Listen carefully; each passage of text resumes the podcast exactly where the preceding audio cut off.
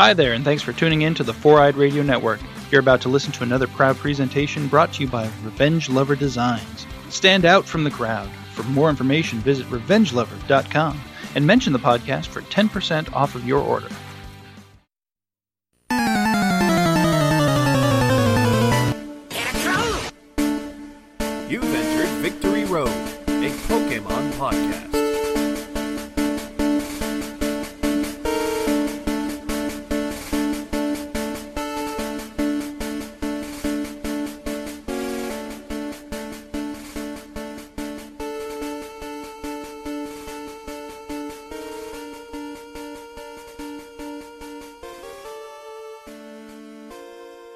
Welcome to episode 54 of Victory Road, a Pokemon podcast on the Four Eyed Radio Network. It's now time to catch them all with your hosts. It's once again just me, but this is the last time before Kyle comes home and sees the mess that I've made. It's me, I'm Doug, also known as Icky Bully, um, and I am joined once again by a guest. But before I introduce that guest, a bit of business. To listen to this show, find us anywhere you listen to your podcast, such as Stitcher or iTunes. This podcast is brought to you by Revenge Lover Designs, illustration and design that fit your personality. For samples and inquiries, visit revengelover.com. So, like I said, I'm joined by a guest. This is a guest who's never been on Victory Road before, so it'll be nice to get to know a new voice and new personality. And I guess without further ado, uh, hi Josh, how's it going? Hey, how are you? I'm doing well. Welcome to the podcast. I'm happy to be here. So, since you haven't been on here and our listeners don't know you yet, I guess the the best place to start would be sort of with your Pokemon origin story. Um, how did you get into it? When did you get into it? And kind of what has that looked like for you? I got into it when it first came to America, I suppose. When I was a kid, Red and Blue came out, and it was all the hysteria. And uh, collected the cards, watched the anime, played Red and Blue, and then it was just kind of all from there. I collected the cards and played every game ever since.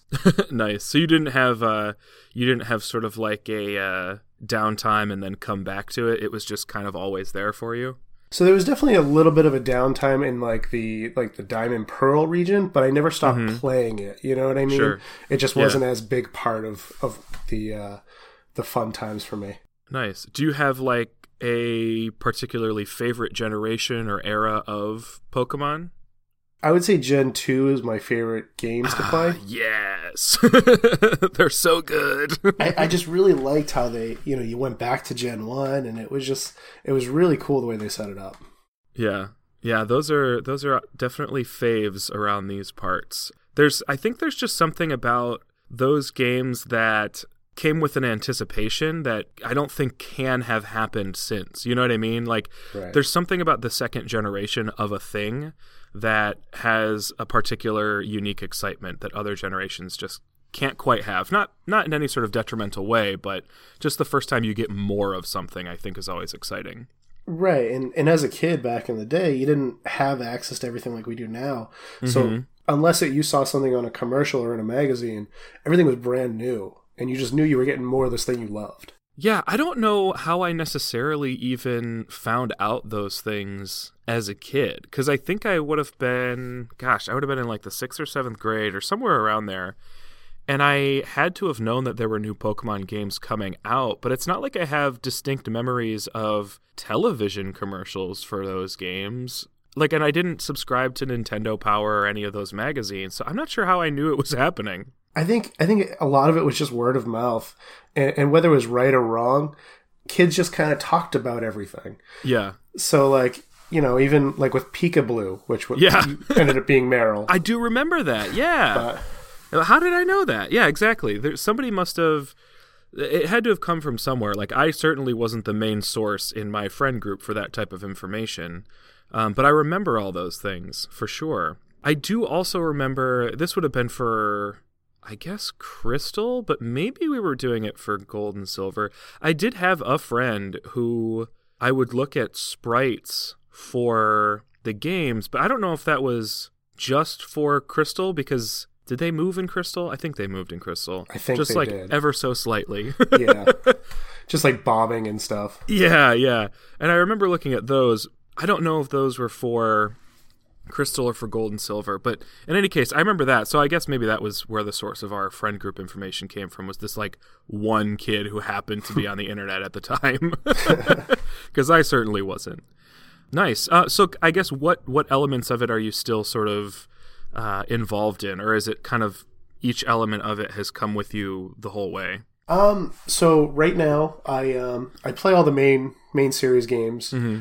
And the TCG is a big part part of it for me. Yeah. I play quote unquote competitively. Sure. Um, you know, I, I have a I have a wife and son, so I don't get to go to all the regionals and stuff like I Right. like like I would like to if I was truly competitive. hmm But um, you know, I go to any regionals that are around me or local cups or challenges and stuff. Nice. Um, I thought about getting into VGC a little bit, but uh, it's a lot of work.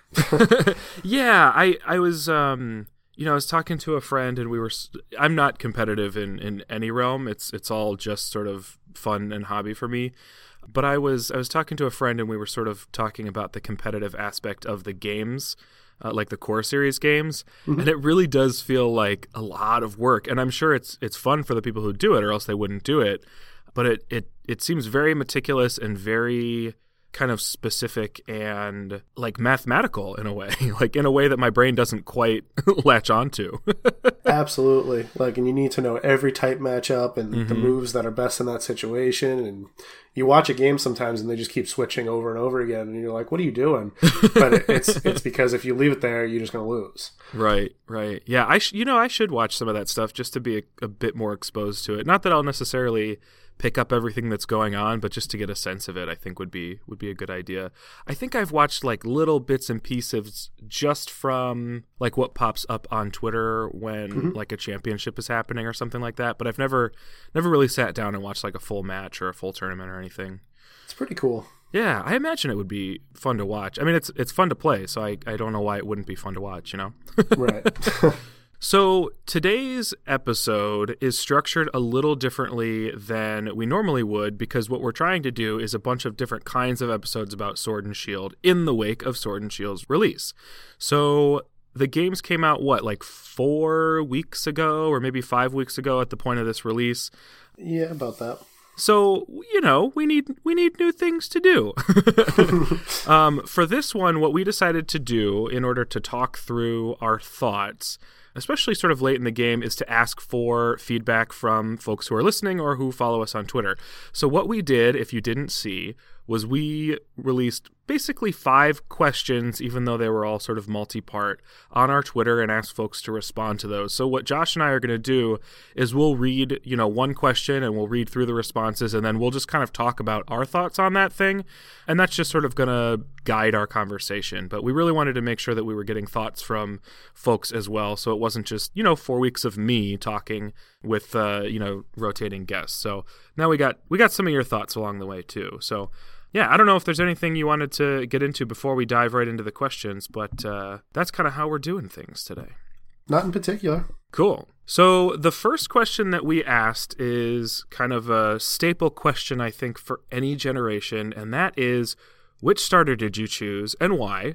Are you satisfied or are you feeling any regrets? And if you haven't played yet, which starter are you gravitating to? Joshua Aaron Moore at Kentucky Jam, who I'll also call out as sort of the MVP of this episode because I think he responded to nearly everything uh, right off the bat, which I appreciate, Josh. he says Grookey because it's the grass type, and I almost always go with the grass type. It's adorable and becomes a drum playing gorilla. Clearly, no regrets. Kyle at Islands of Adventure, which I don't think he's at Islands of Adventure anymore. Yeah, I think it's probably changed locations by now. um, at Deadpool Ranger, Scorbunny, no regrets whatsoever. I love my football playing Fire Bunny. Matt Hunt at the real Matt Hunt says Grookey definitely satisfied, though the pure typing does hurt me a little running around in the post game. Ice types during snow is, and I'm assuming there was a sad emoji there. Making Christmas at Last RPG Hero said, I pick Sobble, but I also really like Scorbunny, not his wheelhouse. uh, John Hendricks at JC Hendricks 320 says, I chose Sobble. He definitely has the best designs, in my opinion, especially Drizzile. I love his colors. Katie Mattice at K Mattice said, Haven't played yet, but I'm Team Sobble. I normally do grass starters, but how could I not pick a sad tadpole lizard? yes, the sad boy, the sad boy. the gum under Mark Ruffalo's left shoe at Josh A, which is two Y's and an underscore, says Scorbunny. I somehow managed to get by with no spoilers on the evolutions, and I was completely satisfied with my choice. Cinderace not only has the best name, but also seems natural. We don't need a spy or a drummer to have an amazing team. Joel Thespispunk at Thespispunk88 said, Sobble. I always pick the water starter for my games. I've grown to like the super spy slash secret agent final evolution, which is pretty cool. I liked it. Yeah, I like it too. And it seems like a lot of people gravitated that way because I think, let's see, if I'm not mistaken, what is that? That's like four people who said Sobble, three people, I think, or maybe two people said Scorbunny. Yeah, I want to say it's two Scorbunny and two Grookey. Grookey. Yeah. So I guess people sort of gravitated, at least folks who were responding gravitated towards Sobble. I chose Sobble as well. Who did you end up choosing? I actually picked Grookey. I uh, Okay. I'm a I'm a grass starter guy through and through. Yeah, I, I very much used to be exactly that because I chose, you know, Bulbasaur and then I just sort of like was like, this is what I do now, right? And then Gen 5 rolled around and I was like, but it's a pig that shoots fire out of its nose. Yeah, I really like Tepig too. Yeah, so that kind of uh that kind of I guess broke broke my streak and then I guess I was comfortable from there just continuing to to go with my gut. And it, it does tend to be at this point like a gut thing, but early on I I saw Sobble and I was like I think it's got to be the sad boy lizard, you know? Yeah, this this generation was really hard for me to, to pick, but I, I kind of just fell back on the grass because what I do, and, and it was actually kind of funny because when he when Grookey first evolved, I, I do not like that middle evolution. oh no. um, I, I just looked at it and I was like, oh, I still love you, yeah. you know. But like, it was one of those. Things, I really like the end uh, evolution though. Um, R- Rillaboom is that Yes. his name? Yeah, I always forget his name though because I uh, since I didn't start with Grookey, I got my starters through surprise trade, and the Grookey that I got was French, and so I it, all of his names have been in French, and I keep forgetting what Rillaboom's actual name is as a result of that. but yes, it is Rillaboom. it usually takes me a while to figure out the names of all the new Pokemon. So usually on my first playthrough, I never mm-hmm. give anything nicknames yeah, because I try to like learn the names first. Yeah, that's I don't I don't do nicknames for that exact reason as well. I and and what's funny is when Let's Go came around, I was like, all right, this time I'm going to do nicknames because I don't have anything to learn, and I'm going to nickname everything, not realizing that like a core mechanic of that game is to catch as much as possible. Yep. and I was like, I'm like 300 nicknames in, and I I can't do it anymore. so uh, I was it was refreshing to go back to not nicknaming things. But yeah, I think Rillaboom is really cool. Um, I actually think all the starters this time around are really solid. There aren't any that I was particularly averse to, um, especially after spending some time with them. I agree. I really liked all three of them. Yeah, I, uh, I, I, I like too that they all have a very sort of strong kind of theme or concept to them, um, outside of just like whatever their animal inspiration is. I know a couple, you know, a couple folks mentioned the sort of like spy aspect of Inteleon, which I think is very funny. That was the one that probably took the longest for me to to really, I guess, appreciate, which is funny because it's the one that I chose. But uh, it's it's unique in that it's like this really sort of skinny, thin final evolution, which I don't think we've really gotten. They tend to be either, you know, big and hulky or sort of just humanoid proportions, and this one doesn't fit into either of those. So it's just sort of a different thing. But yeah, I like that they all have a really solid theme and, and concept to them outside of just their animals. Yeah. Now, at the point at which you're in the game, I know you've you've pretty much finished all the campaign stuff, right? Yep. I, I've completed all that, and, I'm, and I've completed the uh, the post game too. Nice. So at this point, are you are you taking a break from it, or are you trying to fill the Pokedex, or what is your what do you do now typically?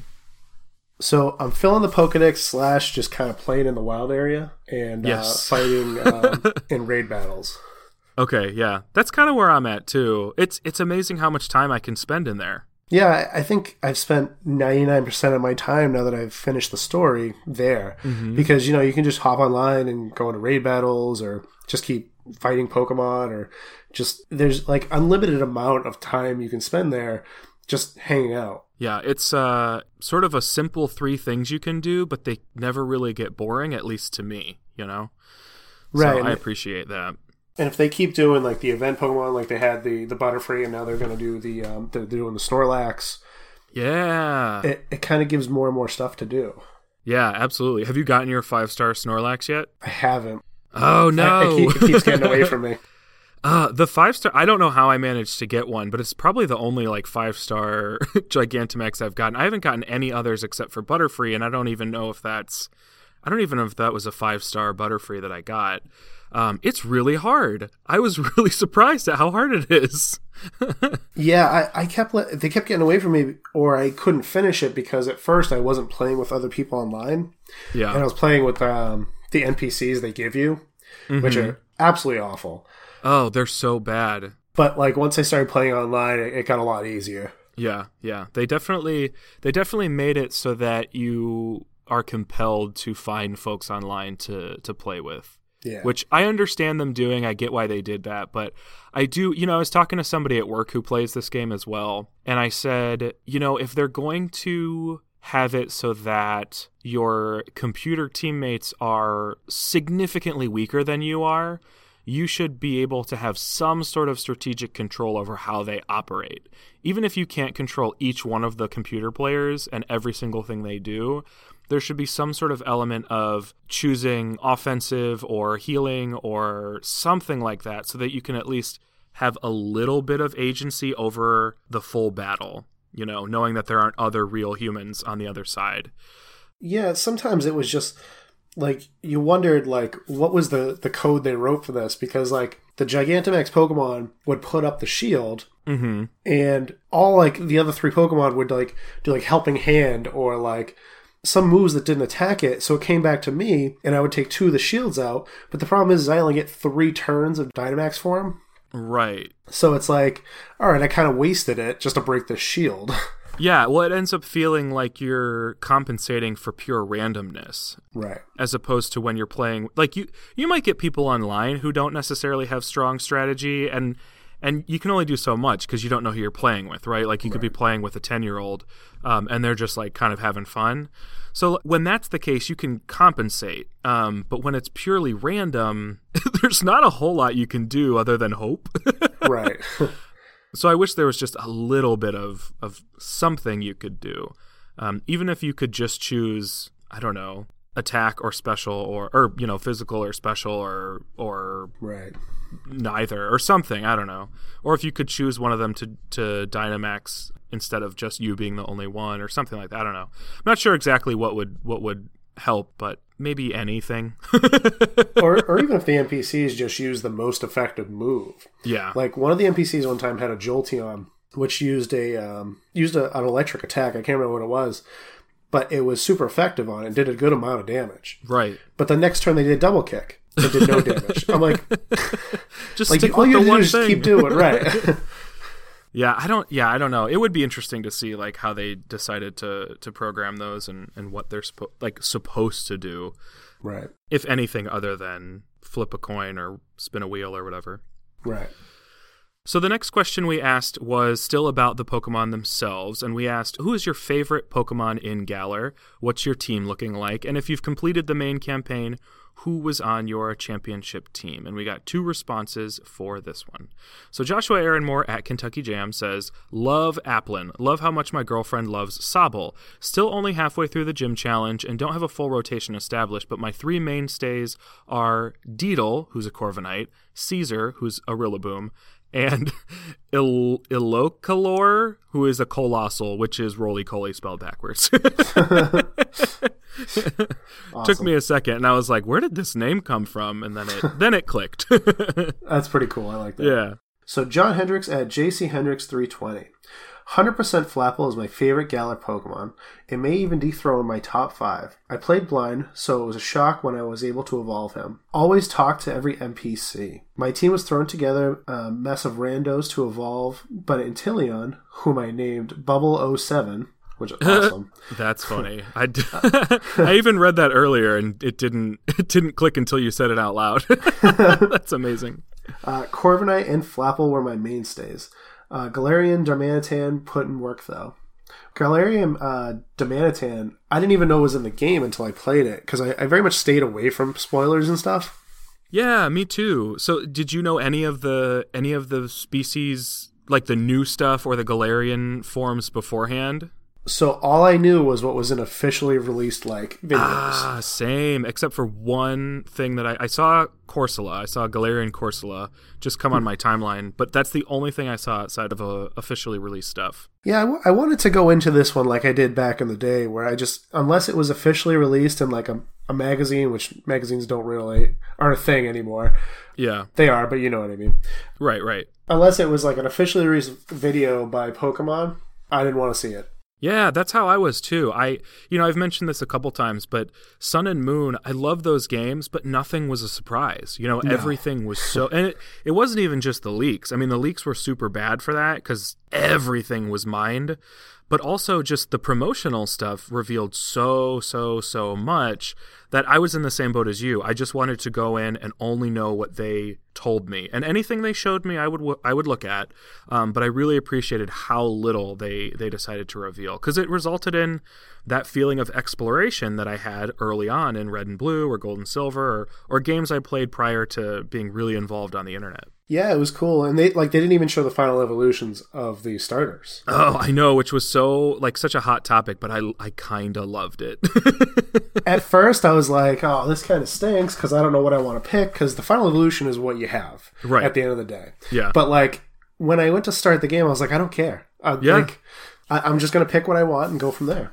yeah, it's been such a fun fun experience to to be surprised and to be surprised so often not just by what a particular evolution is but literally just things that pop up on your screen. Because you see it in the corner of the screen walking around in the grass and you're like i can't tell what that is. And so then you you know you actually go and you interact with it and it's just I don't know. There's something about it that that was sort of rejuvenated this time around that I, I haven't had the past couple generations, and I, I love that. I, I loved it because like every five seconds I was like, oh, that's cool. Oh, what is that? Oh, you know, like the when it first started in, in the opening ceremonies with Rose, and you had that um the elephant Pokemon there, Yeah. Copperajah's unevolved form. I can't remember his name right now, but like yeah. I was just like, oh, cool, like an elephant, like. Yeah, even even just the fact that in that opening ceremony they showed a bunch of characters but didn't necessarily introduce much about them. Yeah. So as I was playing through the game, I was like, I saw this character and I don't know enough, but I probably can assume that I need to prepare this way. But I was really good about also like not looking things up along the way and just sort of like going with my gut and going with what I thought was the right thing to do. And it was just I don't know, it was a very very cool way to go about things. The Galarian forms especially were fun because we knew they were going to happen, but we didn't know the full extent to which Pokemon were going to get them or how far they were going to take the idea that things could evolve further or in certain circumstances differently. So running into those types of things was really really incredible. Um, Meowth and Perrserker really stand out to me as two moments where I just like audibly gasped Right. because I was like, "Oh my gosh! Like this is totally unexpected." I uh, I really liked Obstagoon because it was like the first time like we we had gotten the the variations between regions before, yeah, but we never really had like okay this is a variation and then in this specific region it can evolve further, yeah, which yeah. I thought was really cool.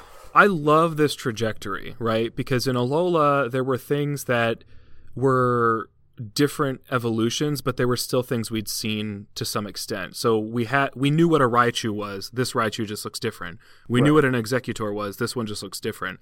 But Obstagoon is totally new to us. Perrserker is totally new to us. Um, and that's two different kinds of evolution they sort of introduced, where Linoone never evolved before. Now it does, but only here.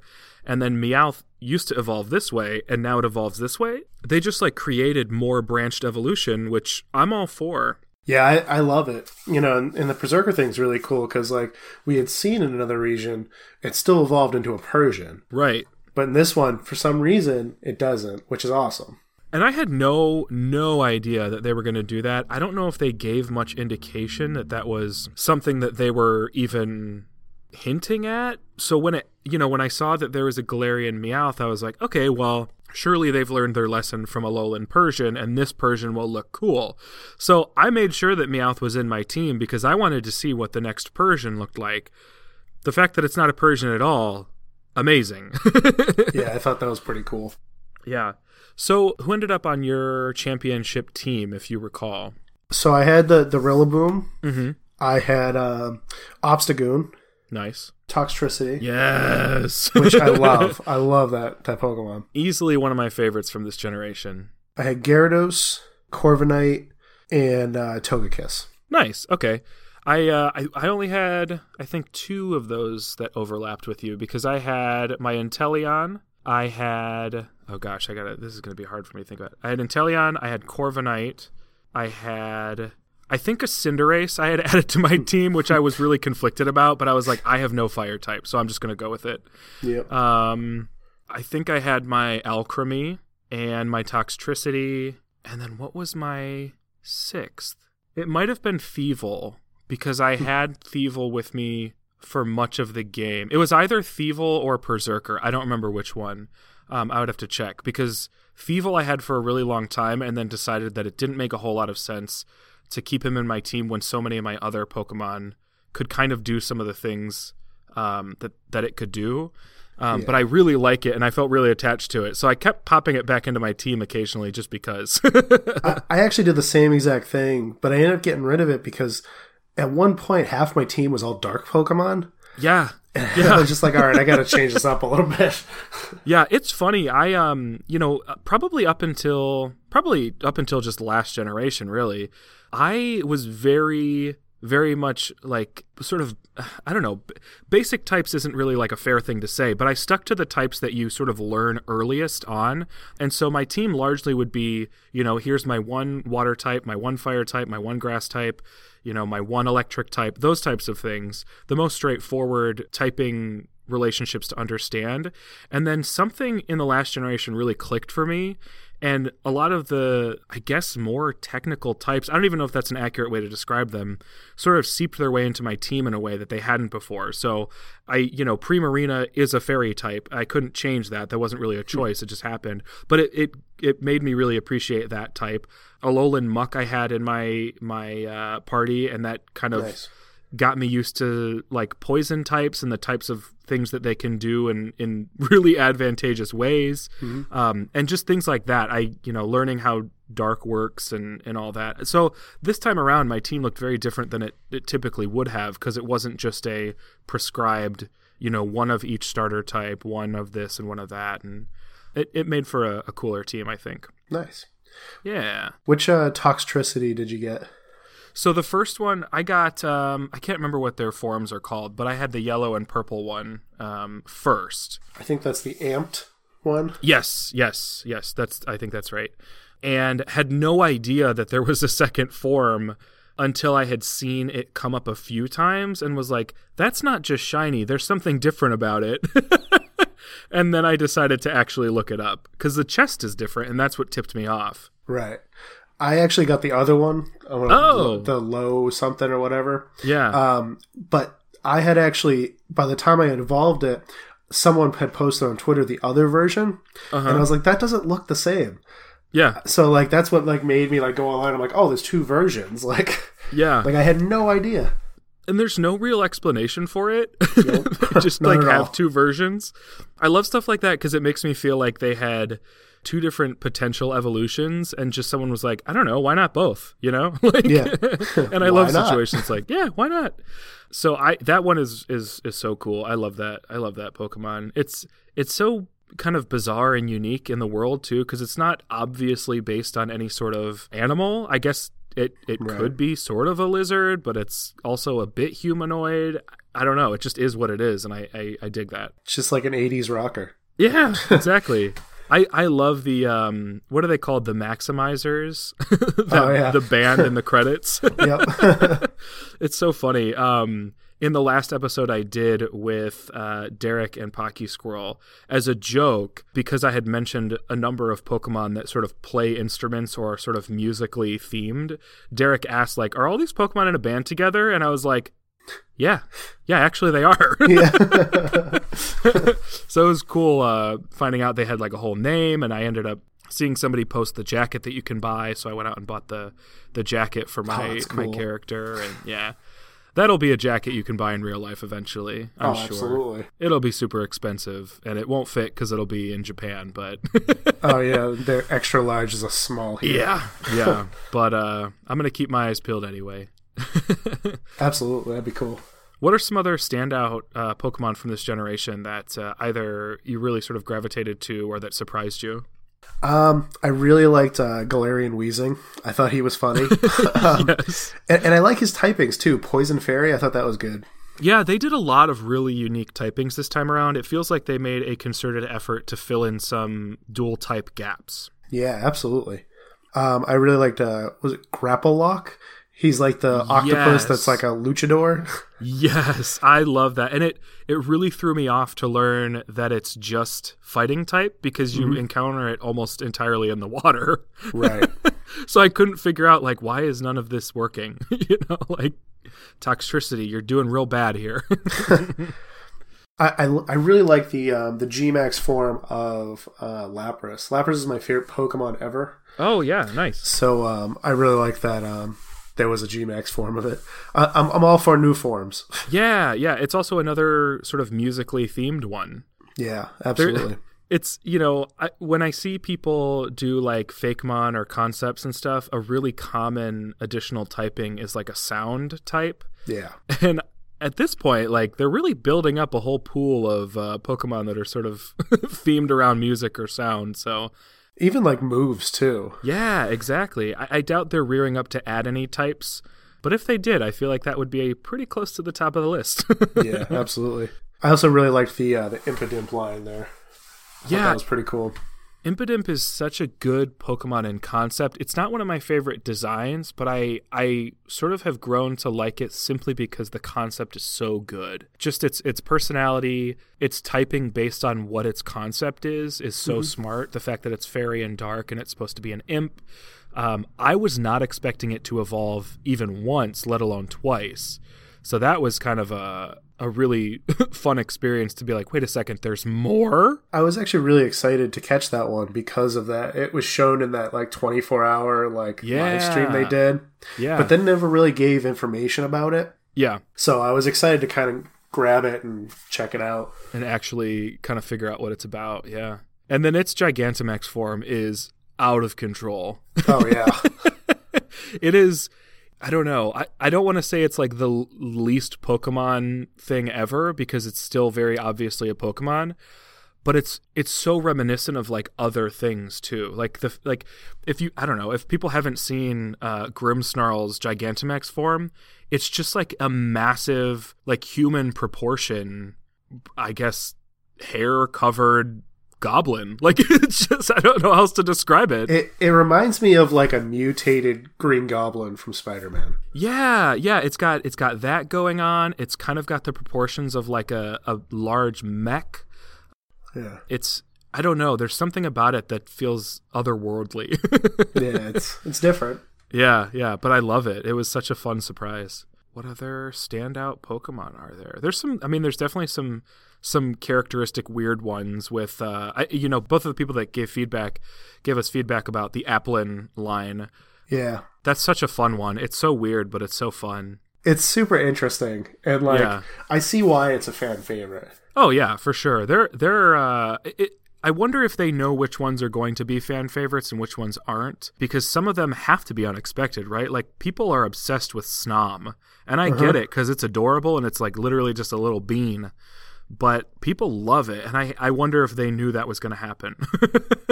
Yeah, you, you have to wonder what they think when they're making the game. Yeah, yeah, for sure. Because you know they know when things are head scratchers, right? Like they knew Eiscue was going to be a head scratcher, Right.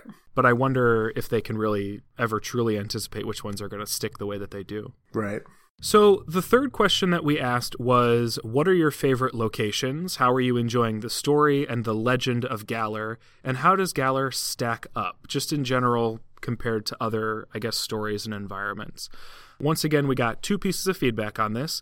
Uh, John Hendricks at JC Hendricks 320 said, excluding the wild area because that looked horrid, the game was beautiful. I loved Galar. I'd say the thing that took me out of it the most was how empty the cities and routes felt. Not to mention the render distance was atrocious, but the way they did the gyms was my favorite addition. Joshua Aaron Moore at Kentucky Jam said, I like Galar. Uh, wish it connected to Kalos in game. Far as I know, it doesn't. But I feel like GS spoiled us in that respect. Locales, locales feel unique enough. Will be fun to revisit once I'm finished. I know. Ever since uh, Gold and Silver, we've just been crossing our fingers over and over and over again for some sort of connection like that one had. yeah, and, and, and I don't know if we'll ever get that. Honestly, I don't think we will. it, it's a whole different ball game now. That like you know the games back then were were very small mm-hmm. in respects to what they are now. Right, right, for sure. But like this this region I actually really liked compared to last generation, honestly. Oh yeah. I, I like Sun and Moon, but mm-hmm. like it definitely was closer to the bottom of the barrel for me. Sure. In the rankings. Mm-hmm. Not to say it was bad, like all Pokemon games are at the top of the video game pool for me. right. There always has to be a bottom of any given list, even if you love everything on the list, you know? Right. And and I don't you know, I don't want to be one of those people like, oh, why'd they get away from the, the gym leaders? But mm-hmm because I like that they tried something new. Yeah. But now that they tried something new, I, I see it wasn't for me. sure. Yeah, I mean that's I guess that's that's really the only way to kind of solidify preferences is to see something a little bit different, you know. So right. that that makes a lot of sense.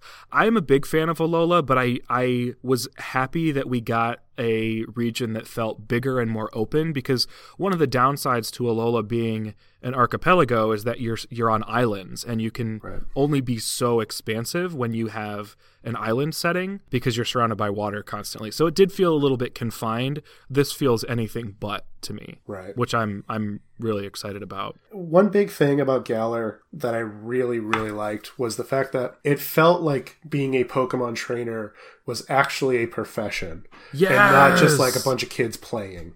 Yes, they nailed the cultural aspect of this region, I think. I agree. And, you know, like in past games, I'm sure people have talked about this to death, but in past games, you go to a gym and it would just be you and some weird old guy, you know. yeah. But like in this, it's like an actual thing you're going to like almost like going to a concert or a sporting event, you know. It's yeah. it's an actual event you're going to, so it actually gives credence to it. Yeah, no, I agree. I like the fact that they allude to there being sort of a season for this, kind of like right. sports have a season. The fact that you have to register and be sponsored, that everybody starts at the same time and it culminates to a particular end, you know? Those are right. the types of things that just kind of make more sense in a world that's never necessarily claimed that it needed to make sense. right. um, but I appreciate it nonetheless, you know, because it's it's the type of question we've been asking for like twenty some years. Is like, how exactly do the gyms work? You know, this one right. Is really straightforward about it. You do this one first and you make your way through this, and they don't just talk about it as if it's arbitrary. You know, they, they talk about what that means for each gym leader. Milo says outright he sees the most gym challengers, you know, and I think right. that's cool you can actually take this this region and almost compare it to a, a real life thing where like in the past it's like all right how do these gyms even stay open who pays the electricity bill uh-huh. which like no one has ever thought ever when playing a pokemon right game. but like now it's like oh because all these people probably pay an admission to go watch this yeah and the, the atmosphere of those gyms is just top notch i i love that music so much right it's fantastic Oh, they killed that. I am not somebody who tends to to notice the sort of background or ambient music of things unless it's really sort of pointed out to me or, or heavily featured. Um, I wish I were, but I just for whatever reason I'm not. But that music, you just can't ignore it because you just get so hyped, you know? like it's yeah, just so good. it's good. really good. They tapped into something and, and did it did it magically. And the gym leaders aren't just like glued to their gym either, which is awesome. Yes, I love when they do that. I love when they let the gym leaders be like actual citizens of the region. right. You know, and I'm not going to spoil the post game because I don't know how far anybody has played, but sure. In the post game, the gym leaders take big part in it. Yeah which I I I don't know why they don't always. Well, I guess at this point it's becoming a little bit more of a standard feature, but to different degrees certainly. Some of them do right. a little bit more with it than others. But I I I I wish they had done that earlier, and I wish they would continue to do that more and more to to larger degrees because these are important people within the region. You know, like right. everybody would know who they are. They have a really prominent job. They're considered, you know, incredible trainers. So you have to imagine that they would be sort of tapped to address or tackle certain issues within the region. Kind of like I don't know if you ever played the the Pokemon Ranger games. Yep. First off, I love those games. I think they're so fun, even if they're very simple in concept. Something about them is really fun. I agree. They're very good. But you have to imagine that gym leaders would operate to an extent like the Rangers do, where it's like, okay, there's this issue and we need somebody to address it, and it's Pokemon related, so who do we rely on? Well, Right. in this world, we don't have Rangers all over the place, so I guess we probably would call on the gym leaders. It makes sense. So, I don't know. It does. Write them in. and, and like the way Leon went throughout the game, and he um he's the champion. So every time like something big went down, like when the Pokemon were Dynamaxing, he Yeah. went to take care of it, and he told you, "No, you go do the gym challenge. I'll take care of this." right. Well, he should be. He's in charge, right? Yeah. Quote Yeah. unquote. Yeah, it makes sense. It's sort of um it's it's a bit reminiscent of of royalty but from a meritocratic perspective, right? Like Right. he's sort of in charge and has these responsibilities because he's the best trainer there is. Right. Um and if somebody were to be better, then they would kind of take over those responsibilities. It's cool. It's really well done. They they really wove a lot of those things together in a way that feels genuine and pretty seamless throughout. It, it makes me wonder like had anyone at pokemon with this game was like why do we keep sending the 10 year old to do all these to fix all these problems and, and not like the champion Right. yeah. I kind of wonder about a lot of those conversations. um, I'm glad that they seem to be having them. yes yeah. I uh, were there any gym leaders that were particular favorites for you? I really liked nessa she was cool Yeah. i, I, I like the first three actually i like milo i like nessa and i like um is it hanu was that his name Uh, What's the third Kabu. kabu that's what it was Yeah. I like the first three because I feel like they they just go to t- together very well. They Yeah. felt like a team of like, okay, we're like the first challenge you're really going to face, and like we're going to push you forward. Yeah. Yeah, I liked that because, you know, at this point, we're bound to see gyms that remind us of other gyms. And I don't think that we're going to get to a point where they do really elaborate or things that are like too cute with the gyms, where it's like, this is a gym that only uses cat Pokemon. Like, they're not going to get to that point, right? Right. It's always going to be typing. So we're bound to see you know, water gyms over and over and over again. So doing it this way was really nice because it gave those starter type gyms kind of a purpose and a reason for being where they were. Right. And you're right, the fact that they were sort of viewed as a trio I really liked. I think that's one thing that kind of carries over a little bit from Alola, where there's this sort of like grouping of the gym leaders. Mm-hmm. And I, I like that quite a bit. I'm trying to think of which ones kind of stood out to me. Kabu stood out because that was probably the first one where I was like, "Oh, okay, like the Gigantamax stuff is is, you know, you can't just do the same thing every time." And then uh, Melony, I kind of had the same thing. Melony was the first one that I think didn't end with our Gigantamax. I don't think I'm trying to remember. I'm not sure exactly how that one played out, but it was the first gym battle where I was like, I can't use a particular formula for this. Um, it can't be the same every single time. She took out more of my Pokemon than any of the other gym leaders did. Nice.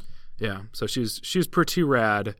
Um, which version are you playing? I didn't even ask. Um, playing Shield. Okay, gotcha. So we have the same same gym leaders. Yeah, they had two two different ones in Sword, right? Yeah, yeah. So I knew of the two that they announced, but did you know that there was a second pair? I didn't know until one of my friends was playing Sword, and we were about at the same time. And I went Yeah. to talk to him about it. And is it Melony and her son? Is that the one? Yes, yes. And, and I, I was talking about that one, and, and he's like, "What are you talking about?" I had a boy as my gym leader. I'm like, "What?" Like, yeah.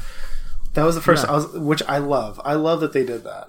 I like it a lot and I would be I would be fine with them continuing to do stuff like that. I don't think it necessarily makes me feel like I'm missing out on anything. It actually makes me feel like that's like a more robust uh, game because they Yeah. you know, I don't know, they added a little bit more to it and I think it's cool that they for that part pairing specifically I don't really know how this works in the lore, but I do like the fact that it's a mother and a son. Yeah, I think that's cool. Yeah, I think that's really, really fun. So, our fourth question out of five, so we're nearing the end here, was what are your favorite features and mechanics this time around, and what are you missing from previous generations? Um, we got two pieces of feedback here. Joshua Aaron Moore at Kentucky Jam says, Is the wild area feature? If so, that's my favorite. If not, then definitely Pokemon boxes being available on the go. I still miss Pokemon walking behind me. I also loved the SOS system as a way of shiny hunting in Gen 7 and wish that would have made a comeback. John Hendricks at JC Hendricks 320 said, The quality of life editions are my favorite new aspect, which I have to agree with, John. Oh, yes. Box available outside of PC. Fly by pressing plus uh, in the menu. Fly from Pokedex entries. Access to TMs from Pokemon Summary. The TRs versus TMs. Dude in every Pokemon Center that remind, remembers moves in Name Rater, among other things. Yes. Yes. Yes. the quality of, of life in this game is just so much better because it takes away all of the stuff that just like wasn't necessary to Yeah. make the game good. You know? yeah. Things that were sort of tedious for no reason that you could explain. Right. I love that that John here points out the the NPC in every Pokemon Center that can remember moves and rate names and all that sort of stuff. Oh yeah. Because it was always so annoying that there was one. Because I never mm. remembered where the one person was. No matter how many times I went there, I constantly would have to look up like, oh shoot, that's right. Where's the move tutor? Where's the you know where where are these single NPC characters? And there wasn't really a reason for them to be singular outside of I guess being kind of a checkpoint, but you could do that here and still have them be available in every Pokemon Center after the checkpoint is reached, you know? Right. I think we're starting to get to the point where it, in the in the original days of like RPGs, you had all this like grinding and all this other stuff because of the limitations of the software and the hardware, Sure. I believe. And I think we're at the point where it's just not necessary anymore. Yeah, and I don't think Pokemon wants to be that game. Right. You know, I don't think they want the kids playing these games sitting there grinding for hours and hours just because they want a Charizard. Right. You know? Right. Yeah, the the um the point of entry has has really sort of opened up with the past couple games with the sort of experience sharing and the quality of life improvements and just eliminating a lot of the barriers to entry and to continuation of these games. Um, so I, I appreciate all those those just tiny little things that you you wouldn't even necessarily notice if you hadn't been playing for a handful of generations, you know? Right. And I know a lot of people have problems with the experience share because they say, you know, it it ruins the that aspect of the game, but for me personally, it makes me use more new Pokemon because in the past I would get the 6 and just stick with them because they were leveled up. Yeah. I would never like get a level 5 new Pokemon and then level it. So like now I can just throw it on the team and it goes up. Yeah, because the amount of time you'd have to spend with something outside of your team was incredible. It was so much, so much additional time, and then you'd have to try to figure out like, is it worth it or not? Now it's it's always worth it to throw something new on there because you can very easily bring it bring it to where your other Pokemon are, kind of like you said.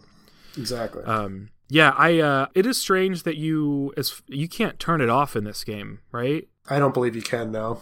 I, I appreciate experience share. I don't turn it off, but I could understand people wondering why you can't turn it off. I, I don't see why that couldn't be an option. Yeah, I agree. But for me personally, it's not it's not a bother at all because I I wouldn't be turning it off. Yeah, I keep it on too, but I don't see why they didn't just include it like the last games. Yeah, yeah.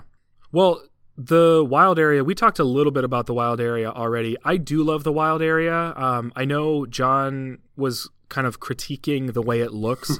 I think it looks good. I I, I understand where people are coming from in that it's not like it's not knocking me out of my chair incredible graphics or anything like that certainly the rendering distance isn't great but i also don't think that they i don't think the rendering distance is something that is the way that it is because they couldn't do more i think it's just like a, a choice Right. I don't know enough about it to know whether that's true or not, but I'm guessing part of it is a choice because it doesn't look janky. It, it looks consistent. And uh, I don't know. I, I just can't help but but think like this is still the best looking Pokemon game we've ever gotten. And it's a franchise that has never tried to push graphics. So I'm satisfied. I, I, I get where people are coming from though. It's it's you know, if you're if you're always playing hyper realistic games, sure, this doesn't look great. I, you know, my thing is like, I don't play Pokemon games for it to look hyper realistic. yeah. You know, and and like, every game up until now it never did. So like I don't know why people expected just because it switched over to Switch, it was uh, suddenly going to be Breath of the Wild. you yeah, know? and that's the comparison everybody makes, and I'm not really sure why people are making it. I mean, I get why because the wild area is sort of like it's supposed to, I think, evoke some of the same feelings of exploration and stuff, but we were never going to get that. No, never. And, and I think people were un- unrealistic, unrealistically thinking we would. Yeah. So I don't know. I think I think it looks looks fine, and I do think it's really fun. I mean, the fact that I can spend, gosh, I've I've played probably 115 hours, and at this point, the obvious like vast majority of that has been in just the wild area, and the fact that I can spend all that time there means they did something right, even if it doesn't look spectacular. Absolutely. You know, and even even the stuff like you turn on the internet and you see everyone else driving around on their bikes and stuff. Those little aspects of the wild area I think are really cool. I do like that. Yeah, I think that's really really funny. And I don't I don't know if there are people who don't know this yet, but like talk to all of them cuz they give you free stuff. Yeah. Lots of ingredients. yes, yes. Yeah, do you do much of that stuff? Do you do the camping or any of the curry things? I've done a little bit of it, but I haven't really gotten into it just yet. Yeah. I, I do camping when I'm in the wild area for a long period of time because I can heal and restore PP and HP and all that sort of stuff. Yep. Um, so from from that perspective, it's it's really beneficial. But I haven't yet made a concerted effort to like fill in a curry dex or anything like that. It's just sort of each time I do it, I I try to do something different just because I know there's a curry dex, but it hasn't been a concerted effort yet. Yeah. It's kind of fun. I don't. I mean, I don't know. I the curry thing. It could be probably more involved, but I don't know that it needs to be. So I don't really have any sort of. It's a good little side thing. Yeah, yeah. It'll be a thing to complete once my Pokedex is done. Right. and I'm so close. How is your Pokedex coming along? um, I want to say I'm about 60 Pokemon away. Yeah. Okay. Nice. Nice. I think I am b- because of the the full beautiful hearts of so many surprise trade enthusiasts. I'm at I think like 376 out of Nice. 400. Yeah. That's So I'm very very far along. And I'm just going to say I would not have even attempted this. Get ready for it everybody who's a Dexer who still listens to this show for some reason. I wouldn't have even tried to fill the Pokedex if the National Dex was still a thing. I get it. Too much. I get why people want it, but there's I just wasn't that person who was going to try. And think whatever you will of me, I don't care. But knowing that there's only 400, I was like, that's so accessible. Of course I'm going to try. Why not? Um, and so this will be the first time since probably Gen 2 or 3 that I've even attempted to do that. Yeah, I um, it's been a while since I've actually completed a Pokedex, just because it's it seems so crazy to, to do when you have like a thousand Pokemon. You know, Yeah, for sure. I think again it's just that accessibility thing. I think the vast majority of players weren't trying to complete Pokédexes. I have to imagine a higher percentage of people are attempting to do it this generation than have for the past 3 generations, you know. I've definitely seen more people post it on Twitter that they've completed it than I ever have in the past. Oh yeah, I I would believe it for sure. All right. And then our last question that we asked was basically just anything goes. Ask us anything you want. Tell us anything you want. Anything you're thinking, let us know. Um, and just one person responded to that, and that was John Hendricks at JC Hendricks320 said, I need a Flapple plush. This isn't happening fast enough. Have you seen the first five non starter plushies? Um, and then he mentions that they are Corviknight, Eldegoss, Gossifleur, Drednaw, and Wooloo. I have seen them. I think they are unsurprising choices. Yeah, He says they don't look bad, but none of them are Flapple. and then he adds uh, a question for us. With the inclusion of the new Pokemon, does it change your listings of what you consider to be your favorite Pokemon? I still consider Squirtle my number one, but Flapple has become my number two. Clearly, I'm obsessed with Flapple. um, huh. That's a good question. For me, I think Toxtricity probably got into my top five. Honestly, Yeah, I would say I'm I'm bad at doing rankings because then I just regret them the moment they come out of my mouth. But well, it's so hard. I know there's like 800 some, so I can say very confidently that Toxtricity cracks my like top 25, which is still a high percentile. You know what I mean? Absolutely. And probably even higher than that. I really, really like the design, the concept. I like it practically. Everything about it really, really lands for me. Um, So I agree. Toxtricity really made its way high up on the list very very quickly. I also like I said Thievul was a was a very early favorite for me. Nickit and Thievul for some reason just really click with me. I love those designs. I like the fact that they are simple but very distinct. You know, they're Yeah. I, I always pick on my my my Ducklett. Uh, Ducklett is just a cartoon duck, and it does nothing for me. But Nickit is a cartoon fox that feels like a Pokemon. So something something about it is different, and something about it Yeah. lands in a way that that some other ones that are just cartoon versions of their animal don't. So those are a couple that stand out right away. I don't know. As far as like favorites, I'm not sure. I'd have to think a little bit a little bit more. I wonder what about starters? Like do you think there are starters that from this generation that would have made their way into the upper let's say like upper 25%, that upper quarter area? I would probably say, yeah, honestly, I really like all three. And I don't know if that's just because, like, the games are still new, but, like, I think all three are pretty solid.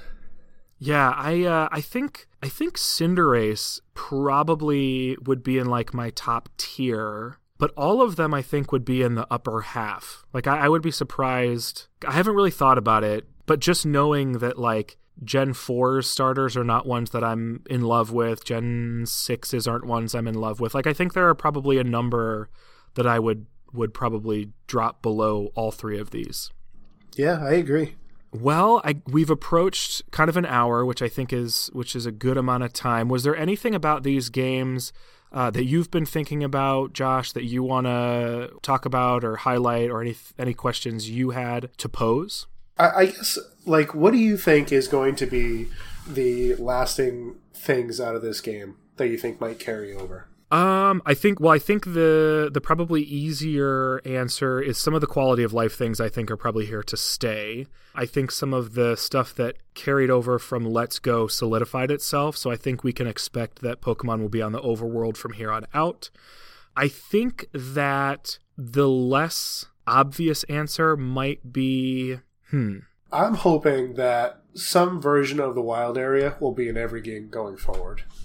I'm I'm hopeful that that's the case. I don't know yet if I believe it will be just yet because I would need to know that they're going to do something different with it each time and I have confidence that they could. I just wonder if they will, you know, or if they will attempt to have the wild area be this generation's characteristic thing and then the next generation will have its own characteristic quote thing kind of parallel to mega evolutions to z moves to Right. to gigantamax i'm hoping they don't go that route with the wild area i hope that it just there is a wild area in every in every game moving forward Right. I think some of the cultural stuff will continue to solidify itself. I think Kalos certainly moved us in the direction of having a very distinctly inspired by a part of the world culture in its region. Mm-hmm. Alola, I think, really set that in stone.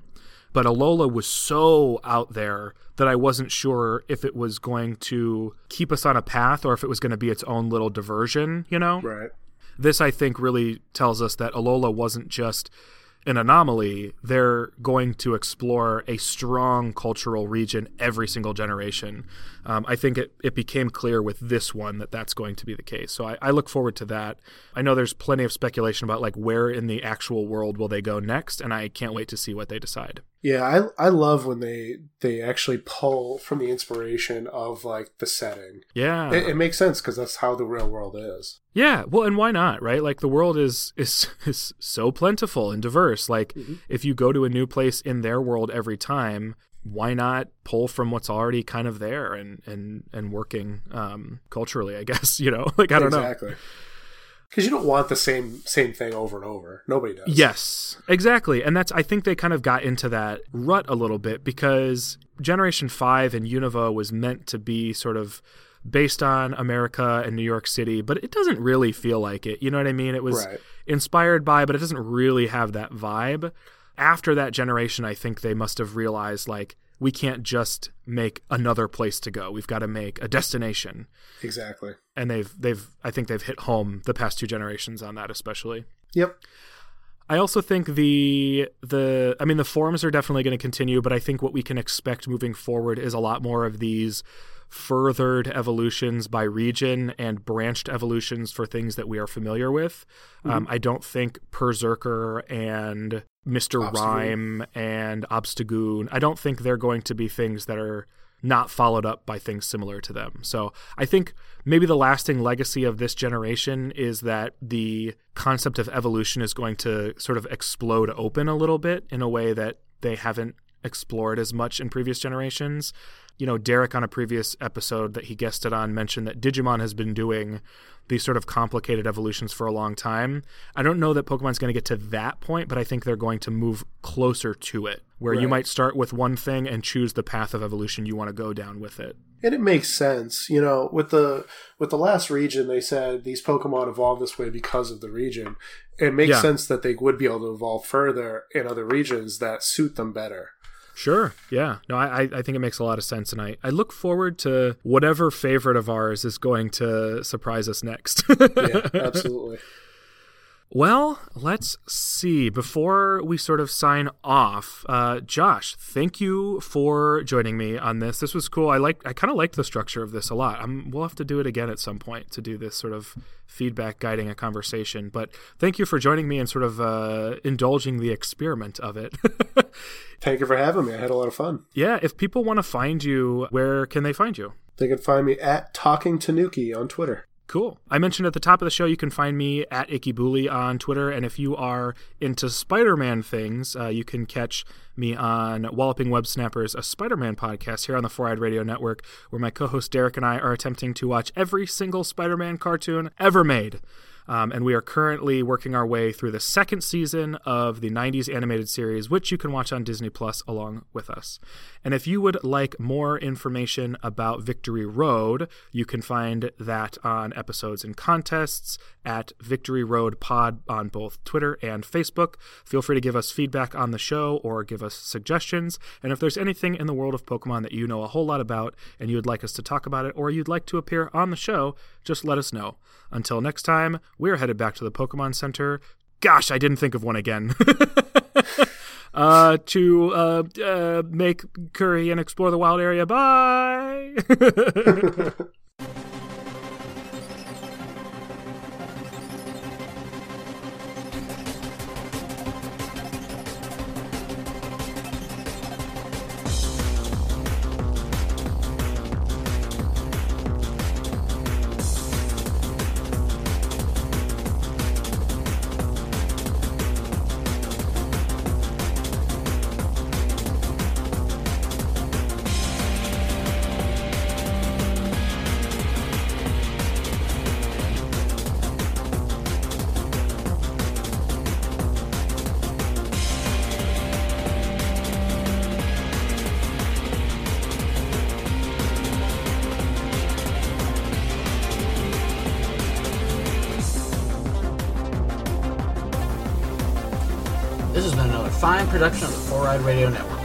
other great shows, check out www.foureyedradio.com.